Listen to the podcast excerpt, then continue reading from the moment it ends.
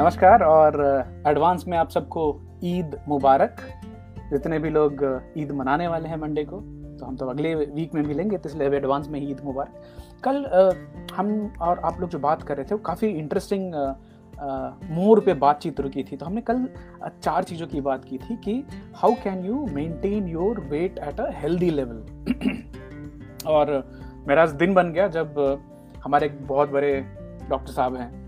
और बहुत बीस साल से एक दूसरे को हम लोग जान रहे हैं। बहुत शानदार प्रैक्टिस है उनकी, बहुत सारे हॉस्पिटल से कनेक्टेड हैं और उन्होंने मुझे व्हाट्सएप करके बताया कि उनको कल की जो टॉपिक थी वो अच्छी लगी, उनको रिसर्च अच्छा लगा तो शुक्रिया डॉक्टर साहब थैंक यू सो मच और उम्मीद है कि आप सब भी इनमें से चीज़ों से कुछ कुछ चीज़ें अपने जीवन में ला पाएँ और एक पॉजिटिव चेंज कर पाएँ अपनी लाइफ में। तो इसी उम्मीद के साथ आज के टॉपिक की शुरुआत वापस करते हैं। कल हमने चार चीज़ों की बात की थी। आ, पहला था न्यूट्रिशनल इम्बैलेंस जो कि देखा गया है। गट माइक्रोबायोम की इम्बैलेंस पेट में किस तरह के बैक्टीरियाज हैं आपके?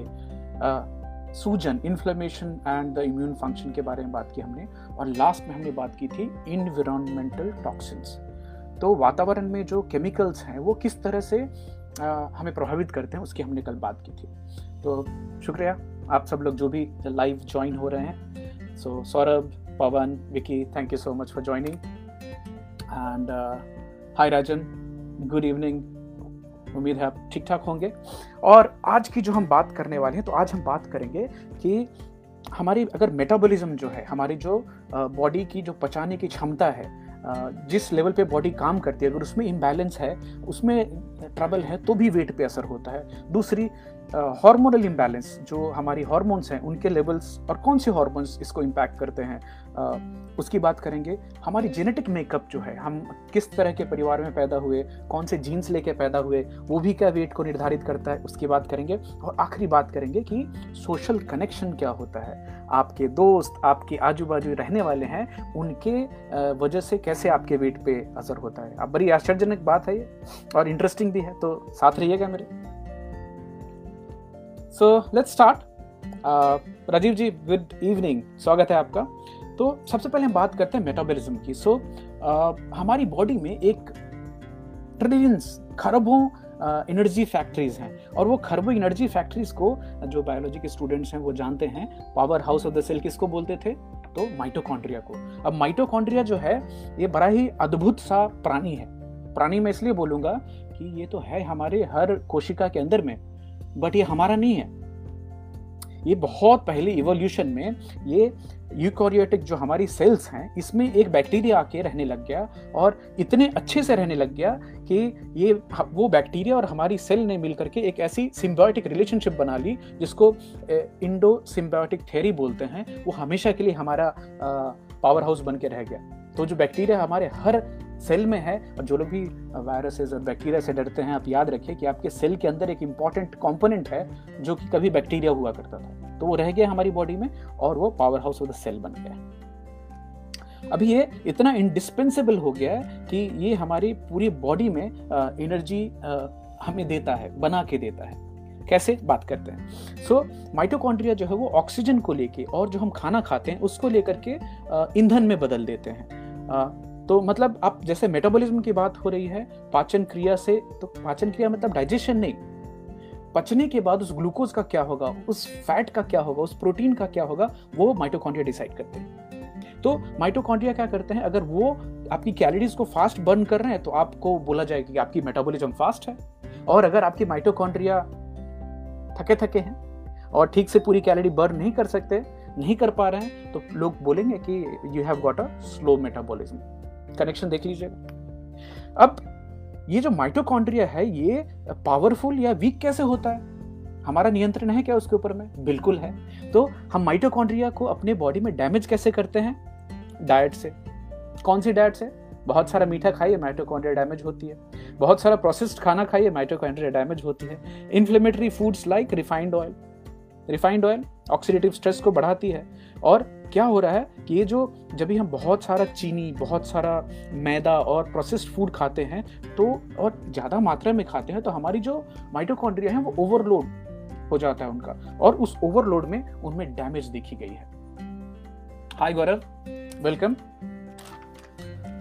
अभी इन्वायरमेंटल टॉक्सिन जो है, जो हम अवॉइड नहीं कर सकते, वातावरण में ही है पॉल्यूशन की वजह से है पेस्टिसाइड्स हैं इंसेक्टिसाइड्स हैं, वो ऑलरेडी हमें हमारी जो माइटोकॉन्ड्रियल डेंसिटी है, उसको कम करते हैं। मर्क्यूरी एक जो कि फ़िश में पाया जाता है, खासकर समुद्री मछलियों में, वो काफ़ी हद तक अफेक्ट करता है माइटोकॉन्ड्रियाज को। स्ट्रेस हिडन इन्फेक्शन जो हमारी बॉडी में होते रहते हैं, ये सब माइटोकॉन्ड्रिया को अफेक्ट करते हैं। अभी देखिए, कल हमने बात करे थे गट माइक्रोबायोम की, कि हमारी बॉडी में कौन सी बैक्टीरिया हैं और क्या करती हैं। तो अच्छे बैक्टीरिया और बुरे बैक्टीरिया के बीच में हमेशा चलती रहती है। तो जब तक आपकी बॉडी में अच्छे वाले बैक्टीरियाज हैं, तब तक आप हेल्दी हैं। बहुत सारी माइटोकॉन्ड्रियल फ़ंक्शन ठीक चल रही है बट जब भी अनहेल्दी बैक्टीरिया की संख्या बढ़ गई तो you will have a imbalance तो आज मैं डॉक्टर जैक बुश एमडी हैं, उनकी एक पॉडकास्ट सुन रहा था तो उसमें तो वो बोल रहे हैं कि जो रूट वेजिटेबल्स हैं they are fantastic source of increasing the gut microbial biome and which leads to better mitochondria in your body तो बड़ी सिंपल सी सलाह दे रहे थे, मैं बाद में डीप डाइव करके अगली वीक आपको जैक बुश साहब की बात बताऊँगा। बट आज जो हम डॉक्टर मार्क हाइमन साहब की बात कर रहे हैं तो जैक बुश साहब का कहना है कि आलू जो है, वो खाते समय उसका छिलका ना हटाएँ। कैरेट फैंटास्टिक प्रोबायोटिक फ़ूड छिलका ना हटाएँ। बल्कि छिलके में बोलते हैं, वो सारी चीज़ें निकल जाती हैं जो कि बैक्टीरिया को हाई फाइबर वो जो पसंद है। तो अब एक आदत के तौर पे हम आलू का छिलका हटा ही देते हैं। तो आज मैंने मैडम को बोला, मैडम, अब से आलू का छिलका नहीं हटेगा। तो जो भी बोलते root vegetables are fantastic source as a probiotic और ये जापानीज कल्चर कोरियन कल्चर में कैबेज को किमची को फर्मेंट करके ये रेडिश को जो खाते हैं चाइनीज़ कल्चर में भी खाते हैं। हमारे यहाँ अभी हमें याद है कि मूली की वो बनती थी अचार बनती थी। एक तरह से फर्मेंट होता था उसका, उसको खाया जाता था। Fantastic source as a probiotic let's go back to that oxidative stress क्या होती है? ये सूजन को बढ़ाती है। और ऑक्सीडेटिव ऑक्सीडेटिव स्ट्रेस बढ़ने से हमारी माइटोकॉन्ड्रिया में डैमेज होता है। अब माइटोकॉन्ड्रिया में डैमेज हो रही है माइटोकॉन्ड्रिया स्लगिश हो रही है, वो अपना काम पूरी तरह से अच्छे तरह से नहीं कर पा रही है तो क्या क्या चीज़ें होंगी?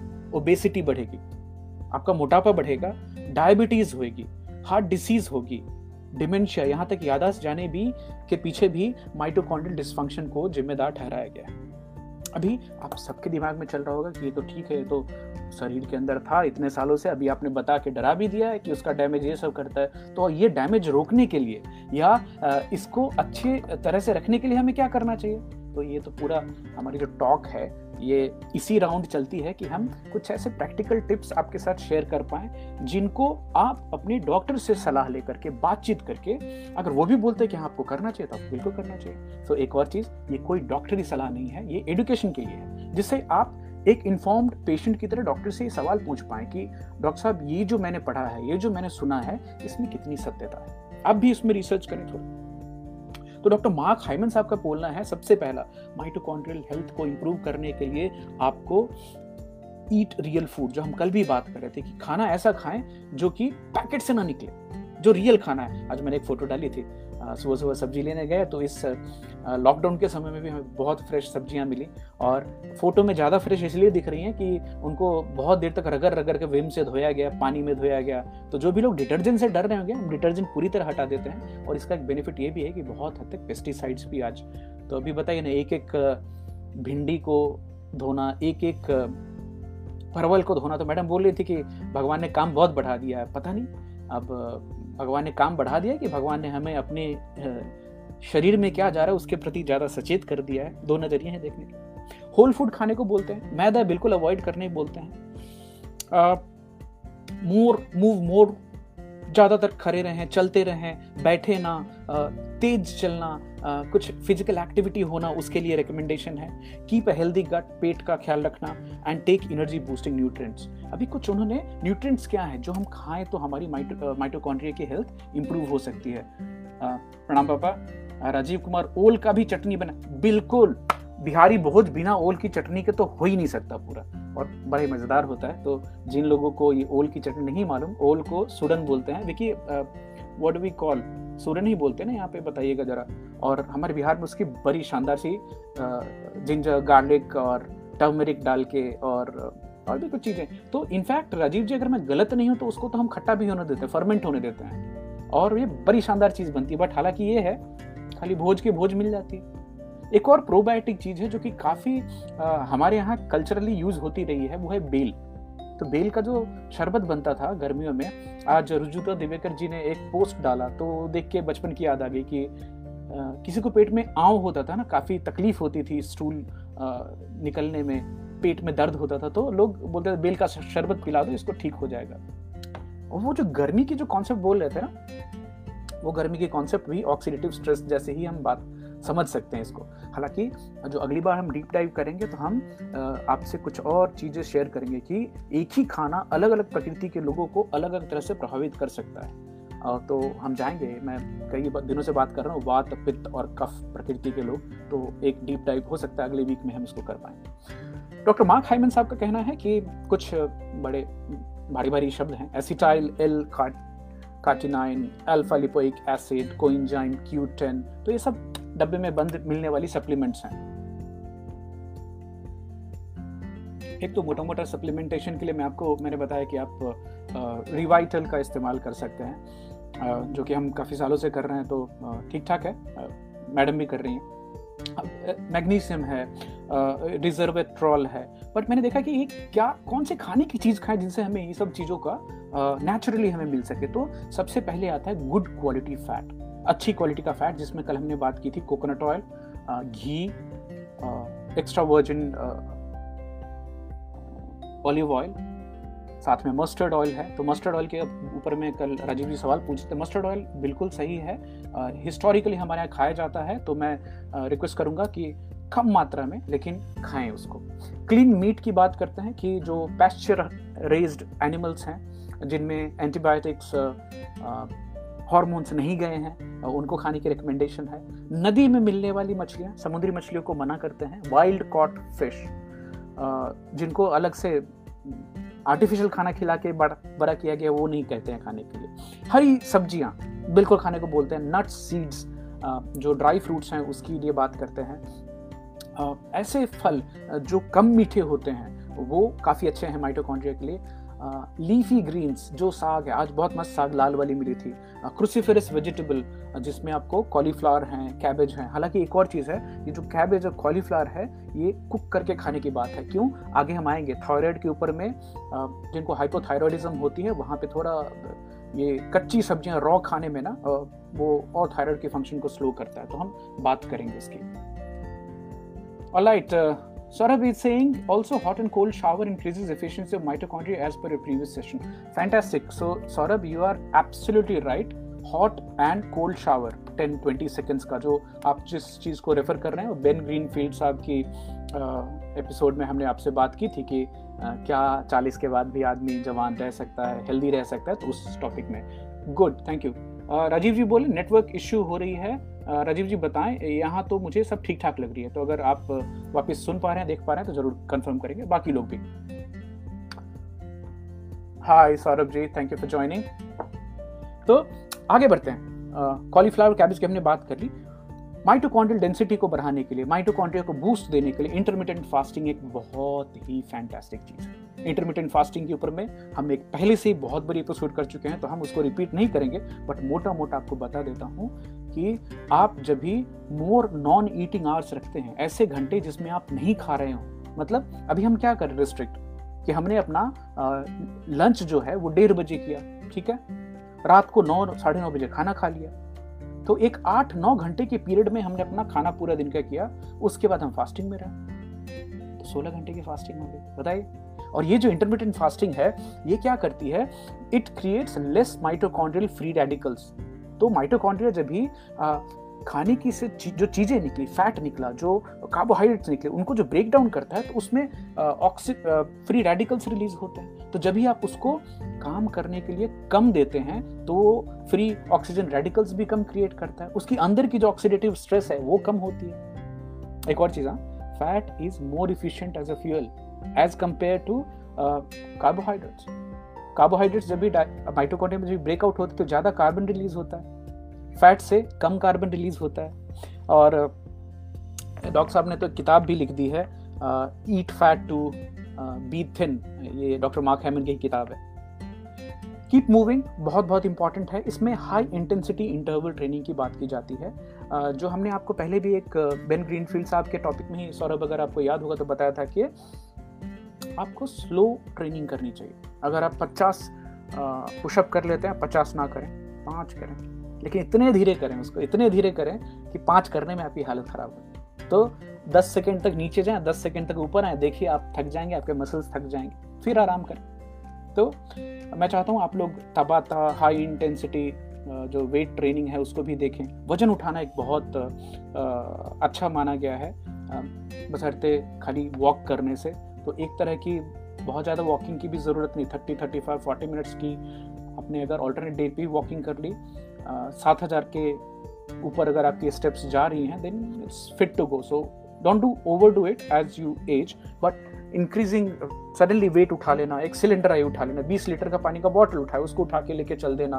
शॉर्ट इंटरवल में हाई इंटेंसिटी का काम कर लेना, अच्छी बात। है अब देखिए माइटोकॉन्ड्रियल डेंसिटी को भी मेंटेन करने के लिए और स्ट्रेस को कम करने के लिए बोलते हैं कि मेडिटेशन करें और मसाज एक काफ़ी अच्छी चीज़ है जो कि ऑक्सीडेटिव स्ट्रेस को कम करती है। तो अगर आपके रूटीन में महीने में एक दो बार फुल बॉडी मसाज की अगर ओपन होने के बाद चांस होता है तो ये फ्री रेडिकल्स को कम करता है। अभी आप ये भी सोच रहे हैं ऑक्सीडेटिव स्ट्रेस क्या है? बार बार इसकी बात हो रही है। तो हमारी बॉडी में दो चीज़ों के बीच में हमेशा चलती रहती है लड़ाई। एक है फ्री रेडिकल्स और उसको नियंत्रित कौन करता है?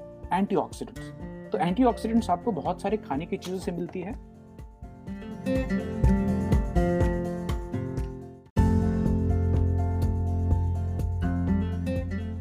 ये ऑक्सीडेटिव स्ट्रेस आपको कैसे पता चले कि आपकी बॉडी में ऑक्सीडेटिव स्ट्रेस है?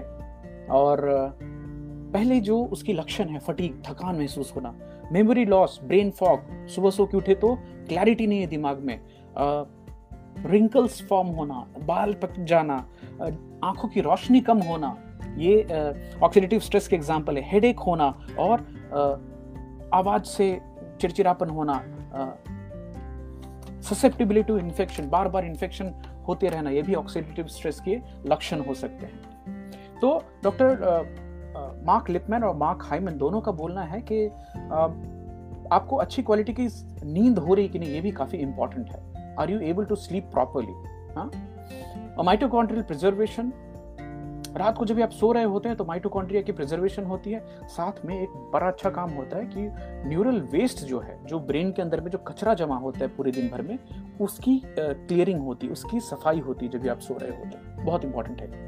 गेट गेटिंग सनलाइट अगर धूप में आपको थोड़ी देर चलने का, घूमने का मौका मिले, बिल्कुल सनलाइट का इस्तेमाल किया जा सकता है। ज़्यादा ओवर डोज ना लें, लेकिन धूप में चलना, घूमना अच्छा माना गया exposure to cold quick burst of cold तो ये बेन ग्रीनफॉल साहब की जो बात हम कर रहे थे, सौरभ, की ट्वेंटी थर्टी सेकेंड्स ठंडे पानी में नहाना और ठंडे पानी और गर्म पानी के बीच में ऑल्टरनेट करना तो होता क्या है कि जब भी आप बहुत एक सडन जैसे ठंडे पानी को बर्फ़ डाल के थोड़ा सर के ऊपर डालें तो बॉडी को एक शॉक सा लगता है। और इस शॉक में वो सर्वाइवल के मोड में जाती है, जिसमें कि क्या हो रहा है कि सर्वाइवल मोड में जाएँगे तो आपकी जो माइटोकॉन्ड्रिया है, उसकी प्रोडक्शन सडनली बहुत तेज बढ़ जाती है। किसी का कमेंट आया नहीं अभी तक, लगता है कुछ दिक्कत है। तो हम जरा एक पिकली चेक कर लेते हैं। वीडियो आ रही है?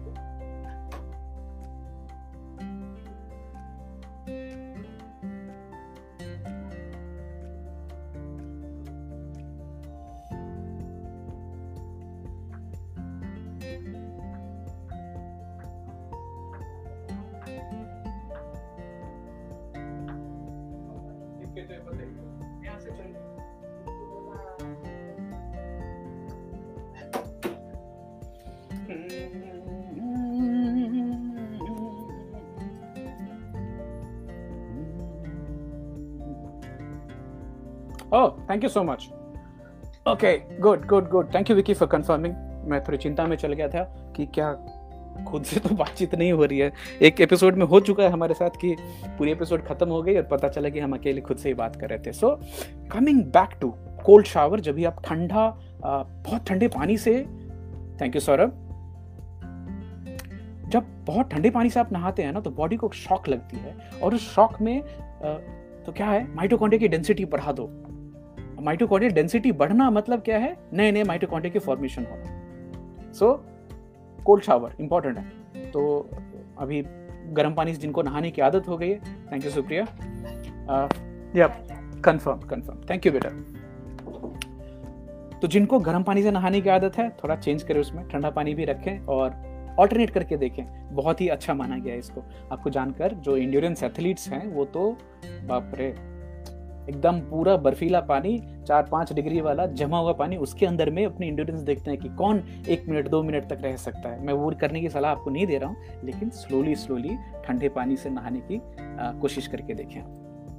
अभी हम आते हैं टॉपिक नंबर टू पे विच इज़ हार्मोनल इम्बैलेंस अभी ये जो हार्मोनल इम्बैलेंस है, इसमें सबसे जो प्राइमरी हार्मोनल इम्बैलेंस कॉज और वेट के ऊपर में जिसका असर है, वो इंसुलिन मतलब वेट गेन और डिसीज दोनों का इंसुलिन से बहुत क्लोज कनेक्शन है, क्योंकि ये क्या करते हैं, दो चीज़ों के ऊपर नियंत्रण करता है। फैट स्टोर होएगा कि फैट बर्न होगा।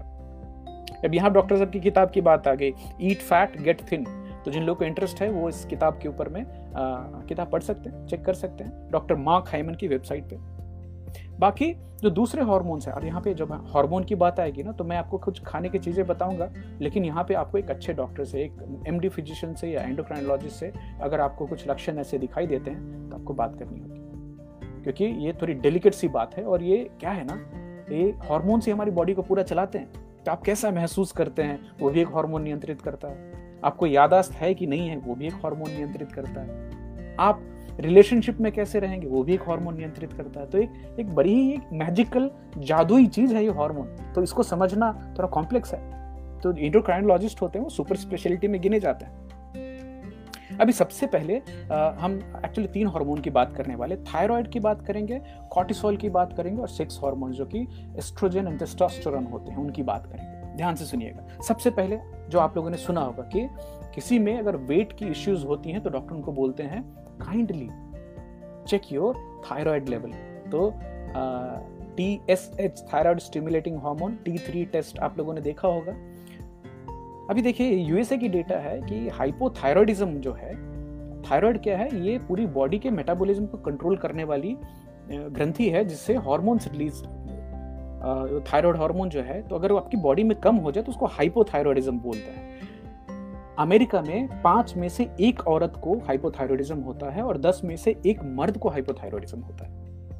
बट आधे से ज़्यादा इसमें ज़िंदगी में कभी डायग्नोज ही नहीं हो पाते। यूएसए की बात हो रही है तो अपने यहाँ हो सकता है कि चांसेस इसके ज़्यादा हो सकते हैं कि ज़्यादा लोग हाइपोथायरॉयडिज्म से अफेक्टेड हो उनको पता भी ना चले।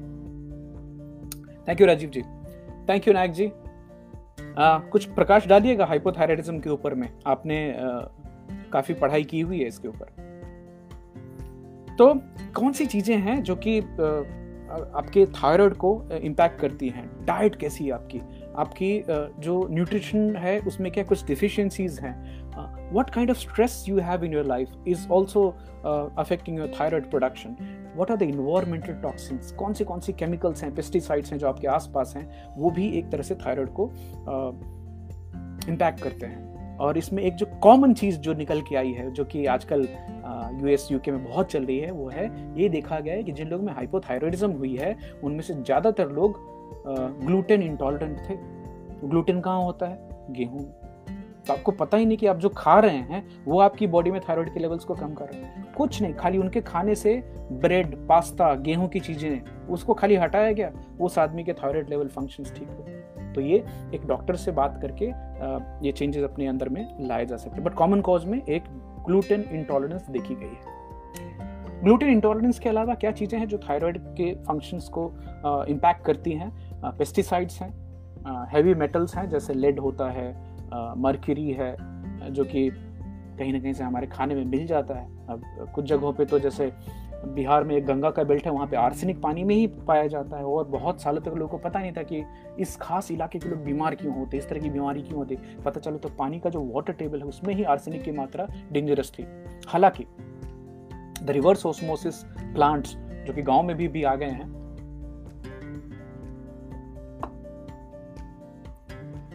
आपको ये याद होगा वो हैंड पंप का पानी गाँव का? तो हमें तो अभी भी याद है, वो हैंड पंप का पानी सुबह सुबह मुझे याद है गाँव के, हमारा जो घर है वो सौ साल से पुराना, अभी तो एक सौ पच्चीस, तीस साल पुराना हो गया। वहाँ पे एक हैंड पंप था तो उसका जो पानी निकालते थे, एकदम बहुत ही आयरन वाला फील लोहे का गंध नहीं आता वैसा, और हम वही उसको पीते थे। और एक और चीज़ नोटिस करी थी, हमारे नानी के यहाँ जब हम रहते थे तो हमारे सब ठीक ठाक रहता था बट हमारे गाँव में, जगदीशपुर आने पे कॉन्स्टिपेशन की एक शिकायत होती थी लोगों को। बहुत सारे लोग थे हमारे गाँव में जिनको गैस से रिलेटेड प्रॉब्लम थी। अभी काफ़ी वो गैस की जो और अपच की जो बीमारी है, वो खाली आरओ प्लांट और वाटर फिल्ट्रेशन होने से, पानी शुद्ध होने से ही बहुत सारी बीमारियाँ पेट के रिलेटेड कम हो गई हैं। तो काफ़ी इंपॉर्टेंट है कि क्या हमारे खाने में हैवी मेटल्स पानी में जा रहा है क्या? वो इम्पैक्ट करती है।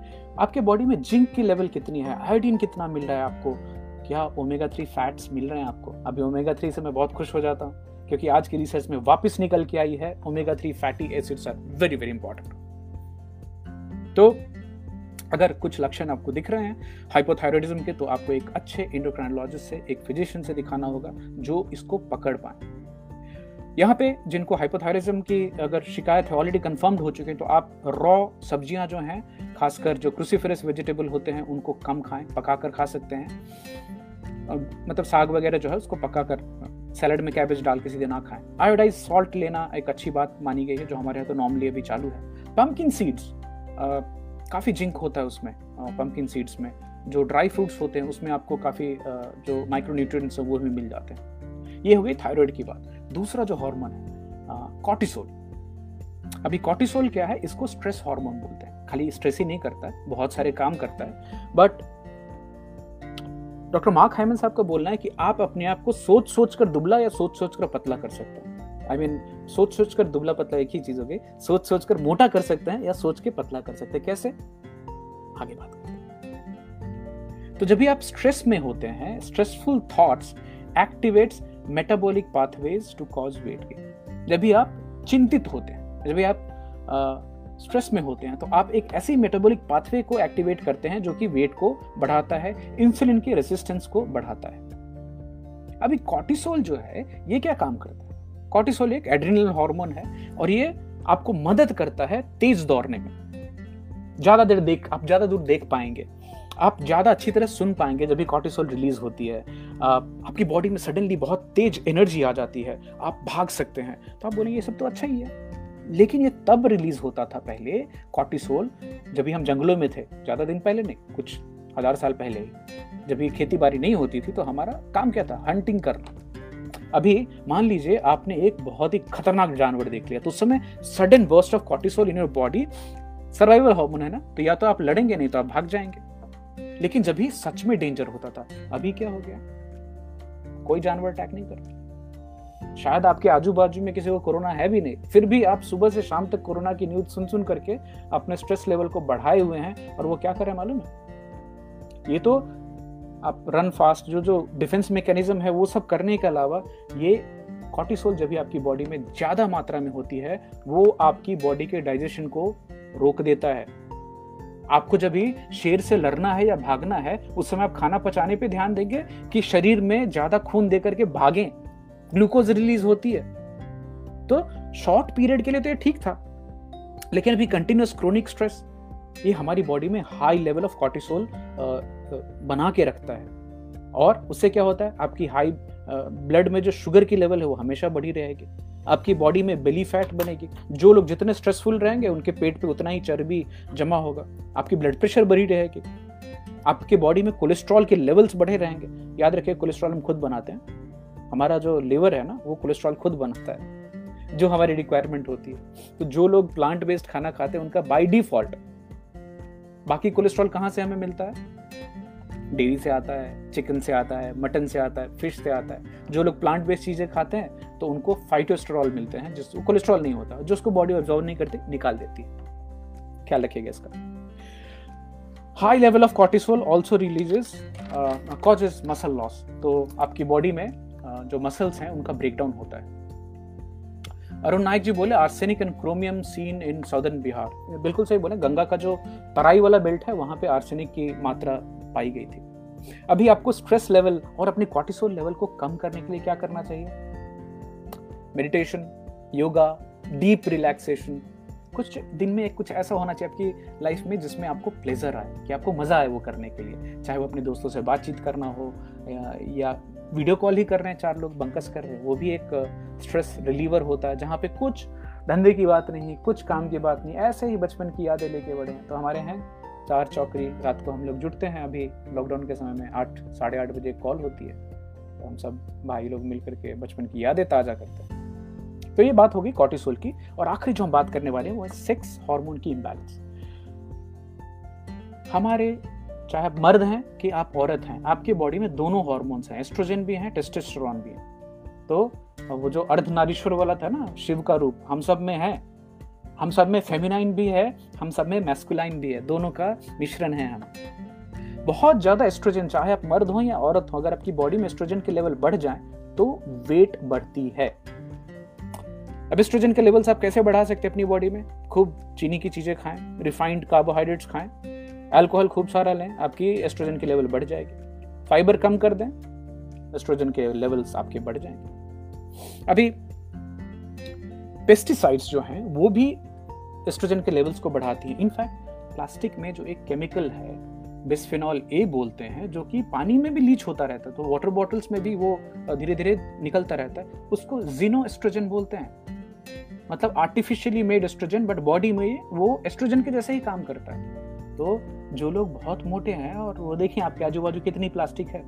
आप में से कुछ लोगों ने माइक्रो प्लास्टिक सुना है? समुद्री मछलियों के अंदर माइक्रो प्लास्टिक पाई जाती है। वो इतने छोटे छोटे टुकड़े हो गए ना, हमने इतने हज़ारों टन प्लास्टिक बना करके समुद्र में छोड़ा है, डंप कर करके, कि वो इतने माइक्रोन्स में आ गया है कि मछलियों के बॉडी में होता है। और वो जब मछलियाँ हम खा रहे हैं समुद्री मछलियाँ खासकर बात कर रहा हूँ तो आप साथ के साथ जीनो एस्ट्रोजन ले रहे हैं, जो कि बॉडी में मोटापे को बहुत जल्दी बढ़ाती है, डायबिटीज़ को भी बढ़ाती है। यहाँ तक कि डॉक्टर माइकल गरेरो साहब का बोलना है कि आप अगर समुद्री मछलियाँ ज़्यादा सेवन करते हैं तो डायबिटीज़ के चांसेस आपके बहुत बहुत बढ़ जाते हैं। अभी औरतों में अगर एस्ट्रोजन की लेवल बढ़ जाए तो उनको कैसे मालूम पड़े कि एस्ट्रोजन की लेवल लेवल हमारी बॉडी में बढ़ गई है? तो first one is breast tenderness breast जो है टेंडर फील होते हैं। बॉडी में फ्लूड रिटेंशन होता है, सूजन। पूरा एक फुला फुला सा बॉडी होना। जो पोस्ट मेंस्ट्रुअल पीएमएस जो होता है, जब ये उनकी वो बुरा होता है। फाइब्रॉइड का फॉर्मेशन होना एस्ट्रोजन ज़्यादा लेवल होने के ऊपर है। जो पीरियड्स होते हैं मंथली वो हैवी ब्लीडिंग होना उसमें, ये भी हाई एस्ट्रोजन लेवल्स की निशानी है। मर्द में एस्ट्रोजन लेवल बढ़ जाए तो loss of body hair including body hair from chest legs arms beard belly पेट ऐसा गोल हो जाना मैन बूब्स फॉर्मेशन और ये जो लो टेस्टरॉन जो है एस्ट्रोजन बढ़ेगी टेस्टोस्टेरोन कम होगी। तो टेस्टोस्टेरोन कहाँ से मिलती है आपको? टेस्टोस्टेरोन अगर आपकी बॉडी में अगर आप मर्द हैं और कम है तो आप में एजिंग जो है वो फास्ट होगी। आप जल्दी बूढ़े होंगे। अगर आप एक्सरसाइज ना करें, बहुत सारा अल्कोहल कंजम्पशन करें, हमेशा स्ट्रेस में रहें इन्वायरमेंटल टॉक्सिन चारों तरफ़ आपके पास आजू बाजू रहे तो आप में डायबिसिटी तो डायबिटीज़ और ओबेसिटी दोनों साथ में है। दैट मीन्स आपके टेस्टेस्ट्रॉन के लेवल नीचे नीचे नीचे जाते जाएँगे अगर आप में पिट्यूटरी प्रॉब्लम है, जो कि एक इंडोक्राइनोलॉजिस्ट पकड़ सकते हैं तो भी आपके अंदर टेस्टोस्टेरोन की मात्रा कम हो जाती है। अभी लो टेस्टोस्टेरोन होने का मतलब मर्द लोगों के लिए क्या होता है? आपकी बॉडी में मसल्स कम होने लगेंगे। आप फैट ज़्यादा बॉडी के ऊपर में जमा करना चालू करेंगे। सेक्सुअल डिस्फंक्शन होगी थकान महसूस होना मेंटल फ्लॉग क्लैरिटी नहीं fog not flog bone loss होना आपके बोन्स कमज़ोर होंगे और that may lead to osteoporosis also जो कि ब्रिटल बोन सिंड्रोम बोलते हैं कि छोटा सा कुछ चोट लगा, गिरे और हड्डियाँ टूट गई। टेस्टेस्टोरॉन हालाँकि एक और बड़ा interesting connection doctor Mark Hyman साहब बता रहे हैं कि, ये जो टेस्टेस्टोरॉन है या फिर जो भी सेक्स हॉर्मोन्स हैं, वो किस चीज़ से बनती है बॉडी में? बताएँ। Anybody just quickly tell me sex hormones like testosterone estrogen ये सब जो है, हमारी बॉडी में किस चीज़ से बनती है? बड़ी इंटरेस्टिंग है टॉपिक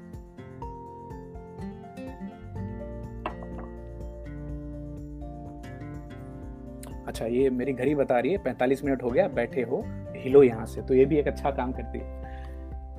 एवरी 45 मिनट्स अगर आप बैठे हैं तो रिमाइंडर देगी अभी चलने का समय हो गया। तो माइटोकॉन्ड्रियल डेंसिटी बढ़ाने के लिए बहुत बहुत इंपॉर्टेंट है मूवमेंट करना। तो आ, मैं तो अक्सर यहाँ अभी भी जो लॉकडाउन सिचुएशन इसमें भी आधे दिन खड़े होकर कुछ काम करते हैं। तो आ, कहीं पे लैपटॉप ऊँची जगह पे रखी वहाँ पे खड़े होकर काम किया। चलिए जवाब नहीं आ रहा है। शायद आपने टाइप किया होगा मुझे नहीं दिख रहा है। तो जो ये जो सेक्स हॉर्मोन्स हैं, खासकर टेस्टेस्टेरोन है, ये बनता है कोलेस्ट्रॉल से। तो अगर मान लीजिए, अगर आप ऑलरेडी एक लो फैट डाइट पे हैं, क्योंकि आपको बता दिया कि फैट खराब है तो एक तो आप फैट पहले से कम ले रहे हैं, ऊपर से डॉक्टर ने आपको बोला, आपको वो भी खाइए कोलेस्ट्रॉल कम करने वाली दवा। मतलब क्या होगा? आपकी जो सेक्स हॉर्मोन्स हैं, उसके लेवल्स इंपैक्ट हो जाएँगे। क्योंकि एक तरफ़ से आप फैट खा नहीं रहे हैं तो कोलेस्ट्रॉल कहाँ से? दूसरी बात बनेगी और उसके बाद ऊपर से आपने कोलेस्ट्रॉल कम करने वाली दवाई खा ली तो आपके जो बॉडी में कोलेस्ट्रॉल के लेवल कम हो गया तो सेक्सुअल डिस्फंक्शन के चांसेस बढ़ जाते हैं। करना क्या है? अच्छा खाएँ ईट राइट जो हम पहले बता चुके हैं फाइबर ज़्यादा खाने चाहिए और यहाँ पे फ्लैक्सीड वापस आ गए फ्लैक्सीड कितनी कमाल की चीज़ है कि दो चम्मच दिन दो चम्मच दिन में ये हार्मोनल इम्बैलेंस को भी सुधारने में बहुत बहुत तो वापिस एक बार आप सबसे रिक्वेस्ट है। अगर आपको इस लॉकडाउन में भी टीसी मिल पा रही है प्लीज़ प्लीज़ प्लीज़ इसका इस्तेमाल करना शुरू करें। लिग्नेंस फैंटास्टिक हैं उसके जिसको बायो एक्टिव उसके जो कंपाउंड होते हैं। Daily motion doctor Mark Hyman बोलते हैं कि पेट साफ़ होना रोज बहुत इंपॉर्टेंट है। उसमें आपको प्रोबायोटिक फ़ूड आनी चाहिए और फाइबर आनी चाहिए और वापस फ्लैक्सीड की बात हो रही है। तो फ्लैक्सीड का कॉम्बिनेशन जो है ना, ये तीन चीज़ों का प्रोबायोटिक चीज़ें फाइबर और फ्लैक्सीड। कल हमने बात की थी ना कि 100 ग्राम अगर आप फ्लैक्सीड पाउडर लें, उसमें 27 ग्राम तो खाली फाइबर होता है पूरा पूरा देखें कैसे आप इसको अपनी डेली के खाने में इस्तेमाल कर सकते हैं। हम, मैं तो बड़े आराम से उसको एज ए चटनी खा पाता हूँ। सौरभ बोल रहे हैं pituitary gland releases these hormones बिल्कुल सही बोल रहे हैं। Pituitary gland releases these hormones and ये जो कोलेस्ट्रॉल जो है, उससे ही टेस्टेस्ट्रॉन बनता है। ऑलराइट डेली मोशन की बात होगी हमारी और मूवमेंट बहुत इंपॉर्टेंट एक्सरसाइज बहुत इंपॉर्टेंट है। अभी now move on to hormones को छोड़ते हैं और क्विकली आते हैं कि क्या जेनेटिक डिस्पोजिशन क्या है जेनेटिक कनेक्शन क्या है? क्या मेरे घर में सब मोटे हैं तो मैं भी मोटा होऊँगा? ज़रूरी ये हम पहले भी बात कर चुके हैं डॉक्टर मार्क हाइमन साहब का भी बोलना है कि देखिए कुछ जो आ, हमारे इंसान में ही जो लोग हैं जो एशियंस हैं जो हम लोग हैं ईस्ट इंडियंस हैं नेटिव अमेरिकन हैं हम लोगों में ना हम इंसुलिन ज़्यादा बनाते हैं। मतलब हम में कार्बोहाइड्रेट इंटॉलरेंस ज़्यादा होती है तो हम थोड़ा भी कार्ब्स लें तो हमारी बॉडी ज़्यादा इंसुलिन रिलीज़ करती है एज कंपेयर टू कोकेशियंस जो यूरोपियन लोग होते हैं उसमें। और ये बड़ा ही विशेष साइकिल होता है, जिसमें आपकी बॉडी में वेट बढ़ता है, पर आपको भूख भी लगती है, आपको थकान भी होती है। अब इसको कैसे रोका जाए? बिल्कुल खाने पे ख्याल रखें eat well and exercise and अगर आप खाना अच्छे से खा रहे हैं, जो हेल्दी फूड्स खाने की बात हो रही है और अगर आप एक्सरसाइज करें डॉक्टर माइक हार्मन साहब का बोलना है कि अगर आप एक अच्छे न्यूट्रिशनिस्ट या अच्छे डॉक्टर के संपर्क में रह के इन सब चीज़ों को करते हैं तो आपको ओबेसिटी नहीं होगी, आपको टाइप टू डायबिटीज़ नहीं होगी। कहते हैं वो, किताब में भी लिखा है, दस बारह किताब लिख चुके हैं। तो जेनेटिक कनेक्शन क्या है? देखिए, अभी देखिए एक चीज़ और है जेनेटिक कनेक्शन के साथ साथ डोपामिन डोपामिन क्या है? ये सुखद हार्मोन है। डोपामिन जब भी आपके बॉडी में रिलीज़ होता है तो आपको बड़ा ही वो खुमारी मस्ती आती है। ये डोपामिन रिलीज़ कैसे होता है? तो कुछ ड्रग्स हैं, कुछ दवाइयाँ हैं जो कि डोपामिन रिलीज़ करती जैसे कोकेन, हेरोइन, इंडिया में तो ये सब नहीं मिलती हैं, बट विदेशों में बहुत प्रचलन है इसका। और ये क्या होता है? ये जाके डोपामिन रिसेप्टर्स पे काम करते हैं और आप उस आनंद की अवस्था में रहते हैं। बट खाने में दो चीज़ें हैं जो आपकी बॉडी में डोपामिन रिलीज़ को प्रमोट करते हैं और वैसे ही ट्रिगर करते हैं। और ये दो जो ड्रग्स है ना, वो हम सब लोग खाते हैं। पहला है शुगर चीनी। दूसरा रिफाइंड काब्स मैदा फ्राइड मैदा वाली चीज़ें। हमारी बॉडी में डोपामिन रिलीज़ को डोपामिन रिसेप्टर्स को ट्रिगर करती हैं। इसीलिए लोगों को, और ये देखिए डोपामिन रिसेप्टर आपका ट्रिगर हो रहा है और आपको उसकी आदत हो गई तो आपको एडिक्शन हो जाएगी। तो आप बार बार हीरोइन की तरफ़ जाएँगे बार बार कोकेन की तरफ़ जाएँगे, उसी तरह से आप बार बार शुगर की तरफ़ जाएँगे। बार बार आप मैदे से बनी चीज़ों की तरफ़ जाएँगे, क्योंकि वो डोपामिन रिलीज़ रिसेप्टर्स को ट्रिगर कर रहा है। तो अपने बॉडी पे सुने उसको।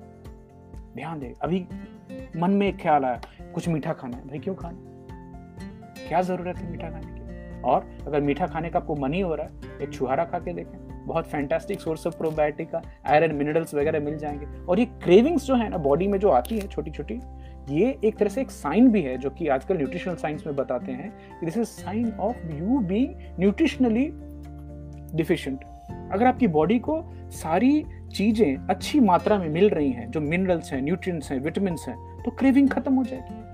आपको रात को उठ के बारह बजे खाने की ज़रूरत ही नहीं होगी। सो so, अपनी बॉडी को ध्यान देना बहुत बहुत इंपॉर्टेंट है। देखना कि मेरी बॉडी कौन से तरह के सिग्नल्स दे रही है।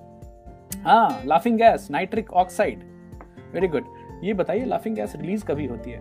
ये आ, काफ़ी दवाइयाँ हैं जो उस तरह का काम करती हैं। सो so, अपनी बॉडी को ध्यान दें। सुने तो ये तो जीन की बात होगी। अभी देखिए सोशल कनेक्शन ये आखिरी टॉपिक है इस वेट को मैनेज करने वाले में। अगर आपके दोस्त मोटे हैं ओबीस हैं, जिनके साथ आप समय बिताते हैं, आपके मोटे होने के चांसेस एक प्रतिशत बढ़ जाते हैं। कितने? एक प्रतिशत। अगर आपके दोस्त मोटे हैं तो लाजमी है कि आप भी मोटे हो जाएँगे। अगर आपके माता पिता मोटे हैं तो आपका मोटापा आने का या मोटे होने के चांसेस 40 परसेंट है। मैं वापस बोलूँगा 171 परसेंट वर्सेस 40 परसेंट तो जीन्स डिसाइड नहीं करती है कि आप मोटे होंगे। आप किन लोगों के साथ उठते हैं, बैठते हैं, खाते, पीते हैं, ये डिसाइड करता है कि आप मोटे होंगे कि नहीं। आप अभी इस चीज़ को गौर से देखिए। कुछ कल्चर में ही मोटापा नॉर्मल माना जाता है। हमारे यहाँ तो जो मोटा आदमी होता है, उसको बोलते हैं, बड़ा हेल्दी हो गई मतलब ये बहुत हेल्दी हो गया। अरे भाई हेल्दी नहीं हो गया, मोटा हो गया है। तो हम हम जो भाषा का इस्तेमाल करते हैं, हम जो चीज़ें बोलते हैं, उसका क्या इम्पैक्ट भी सोचना चाहिए। मोटे लोग हेल्दी नहीं होते हैं। ठीक है? तो सोशल कनेक्शन ज़्यादा इंपॉर्टेंट है बसरते कि आपके जीन्स से। अभी इसको कैसे प्रूव किया? डॉक्टर मार्क हाइमन साहब ने, वो एक चर्च में जाते थे, जहाँ पे पंद्रह हज़ार लोग उस चर्च के ग्रुप मेंबर्स थे। उन्होंने एक और डॉक्टर के साथ मिल करके एक उन सब लोगों को प्रेरित किया कि आप सब लोग ना, और खासकर एक अफ्रीकन अमेरिकन कम्युनिटी है, उसमें काफ़ी ओबेसिटी भी देखी गई थी। तो उन्होंने एज अ सरमन जो पादरी होते हैं, उनके थ्रू लोगों को बताया, कहा कि आपको ना, ये वज़न कम करने के लिए हेल्दी लाइफस्टाइल में ये चीज़ें खाएँ, जो ये प्लांट बेस्ड चीज़ें ज़्यादा खाएँ seventy five percent clean fat खाएँ। पंद्रह हज़ार लोगों ने उसका पालन किया और खाली दस महीने में ढाई लाख पाउंड वज़न कम किया अपना। कम माल तो उसके बाद इतने प्रभावित हुए कि उन लोगों ने एक डैनियल प्लान है जो उसके नाम पे किताब भी लिखी, जो आप आप चाहें तो आप उसको ऑनलाइन सर्च कर सकते हैं। डैनियल प्लान क्या है? जिसमें पंद्रह हज़ार लोगों ने दस महीने में ढाई लाख पाउंड वज़न कम किया था। सो पीयर ग्रुप आपका दोस्त क्या आपको गलत खाने पे रुकता है क्या? ए, क्या कर रहा है? क्या कर रहा है? अच्छी हैबिट। किन लोगों के साथ आप समय बिताते हैं? लाइक माइंडेड पीपल अगर आपके चार दोस्त ग्रीन टी पीने वाले हैं और आप इकलौते दूध का चाय पीने वाले हैं तो आप धीरे धीरे धीरे अच्छा एक दिन ट्राई करके देखते हैं। तो अच्छी हैबिट्स ना वो भी आप अपने पेयर ग्रुप में सीखते हैं। बुरी हैबिट भी अपने पेयर ग्रुप में सीखते हैं। तो अभी आप लोग ही अपने आप को और हम जो बातचीत कर रहे हैं कितने सारे लोग ये वीडियो देखते हैं हा? सब लोग पालन तो नहीं करते हैं बट कुछ लोग रेगुलरली आते हैं, इसको देखते हैं। तो हमारे एक, कहते हैं लोग, काफ़ी पढ़े लिखे लोग बोलते हैं कि जब भी आपका समय आता है ना, प्रारब्ध, जब भी समय आता है तो कोई ना कोई शिक्षक कहीं ना कहीं से आ जाता है आपको सिखाने के लिए। तो अगर हम आप आज मिलके इस बातों को कर पा रहे हैं हेल्थ फिटनेस और अवेकनिंग की मतलब हमारा समय आ गया। चेंज करने का, परिवर्तन लाने का। हम्म? राजीव जी बोल रहे हैं, मुझे चटपटा खाने का मन करता है। अच्छी बात है। हाँ राजीव जी बोलते हैं, खाते पीते घर से हैं। खाते और पीते, मोटा हो गए बोले, खाते पीते। ये देखिए, ये भी गलत नहीं था। पहले तो लोग ज़्यादा भूखमरी से ही मरे ना। तो जैसे आप अपने आप को एक स्ट्रेसफुल सिचुएशन में डालते हैं तो बॉडी भी क्या बोलती है कि ये बंदा स्ट्रेस में है, या तो अकाल पड़ गया या खाना नहीं मिल रहा है। तो क्या करना चाहिए? बॉडी में फैट जमा करना चाहिए। आप न्यूट्रिशन में, आप कैलोरीज कट करते हैं तो भी बॉडी को लगता है कि अकाल चल रही है। तो क्या करता है? फैट ज़्यादा जमा करो। लेकिन जब भी आप सही क्लीन फैट खाना चालू करते तो body also gets the signal fat तो मिल रही है। मतलब और फैट कब मिलता है आपको? बड़े बहुत ही आसानी से मिलने वाला नहीं। अभी विकी कल पूछ रहे थे मेरे से कि वेजिटेबल ऑयल खाना है कि नहीं खाना वेजिटेबल ऑयल के ऊपर तो हम एक अलग एपिसोड करने वाले हैं। मोटा मोटा आपको बता दूँ 1900 साल पहले मतलब एक सदी पहले तक वेजिटेबल ऑयल नाम का कॉन्सेप्ट ही नहीं था। जो पहली बार वेजिटेबल ऑयल निकाला गया था, उसको as a industrial lubricant use किया गया था। बाद में उसको फ़िल्टर करना गंदगी हटाना उसका गंध हटाना कर करके हीट एक्सट्रैक्शन क्या क्या चीज़ें करके वो वेजिटेबल ऑयल निकल के जिसको कंपनीज़ ने हमें ऐसे बेचा कि वो घी से लार्ड से, जो कोकोनट ऑयल है उनसे अच्छा है और हम सब उस चक्कर में फंस गए। तो आज के डेट में ओमेगा सिक्स फैटी एसिड्स इतने सारे हमारी बॉडी में वेजिटेबल ऑयल की तरह से वजह से ही आ रही मुझे बड़ा आश्चर्य हुआ था जब भी एक नेफ्रोलॉजिस्ट ने हमें पापा को दिखाने गए थे, रेखा दुबे नाम उनका तो उन्होंने बताया कि आपको पूरे फैमिली में पूरे महीने में एक लीटर तेल से ज़्यादा खर्चा नहीं होना चाहिए। हम लोग क्या बकवास करते हैं डॉक्टर यहाँ तो पाँच लीटर। हमने तो अभी कई जगहों पे देखते हैं कि लीटर की छोड़ दीजिए, वो दस लीटर वाले में उनका नल लगा होता है तेल का। इतना तेल कंजम्पशन होता है। कुछ कम्युनिटीज में तेल का बहुत ज़्यादा कंजम्पशन है। आप उनको जोड़ के देखें तो वहाँ पे आपको डायबिटीज़ ओबेसिटी बहुत बहुत ज़्यादा भी मिलेगी तो तेल का कनेक्शन गुड हेल्थ से बहुत बहुत इंपॉर्टेंट है Vicky is saying, I started having green tea in office after all of them started drinking it. True. Same here. मेरा एक मित्र था जब भी मैं अभी की बात नहीं कर रहा हूँ मैं Vicky I am talking about 2009 वो भाई साहब व्हाइट ब्रेड छूते नहीं थे व्हाइट ब्रेड खाने वाले को इतनी घृणा की नज़र से देखते थे हम भी उसको देख करके व्हाइट ब्रेड छूना बंद किया ब्राउन ब्रेड तो what kind of company you keep decides what kind of health and overall outcomes you have so we are wrapping up today's episode of how to be healthy and keep the weight in control. उम्मीद है आप सबको आज की episode ठीक ठाक लगी होगी। तो लाइक कमेंट शेयर और अगले सप्ताह मिलते हैं। वेजिटेबल वाला वाला भी पकड़ेंगे डेयरी के ऊपर भी बात करेंगे और हम थोड़ी वायरस बैक्टीरिया और हमारा जो रिलेशन है, अभी थोड़ा वायरस से रिलेशन अच्छा नहीं चल रहा है। बट हमेशा ऐसा नहीं रहता है। बहुत सारे वायरसेस आए और गए, ये भी जाएगा। इस उम्मीद के साथ आपको अगले वीक में मिलते हैं। तब तक के लिए अपना ख्याल रखें, अच्छे से रहें। See all bye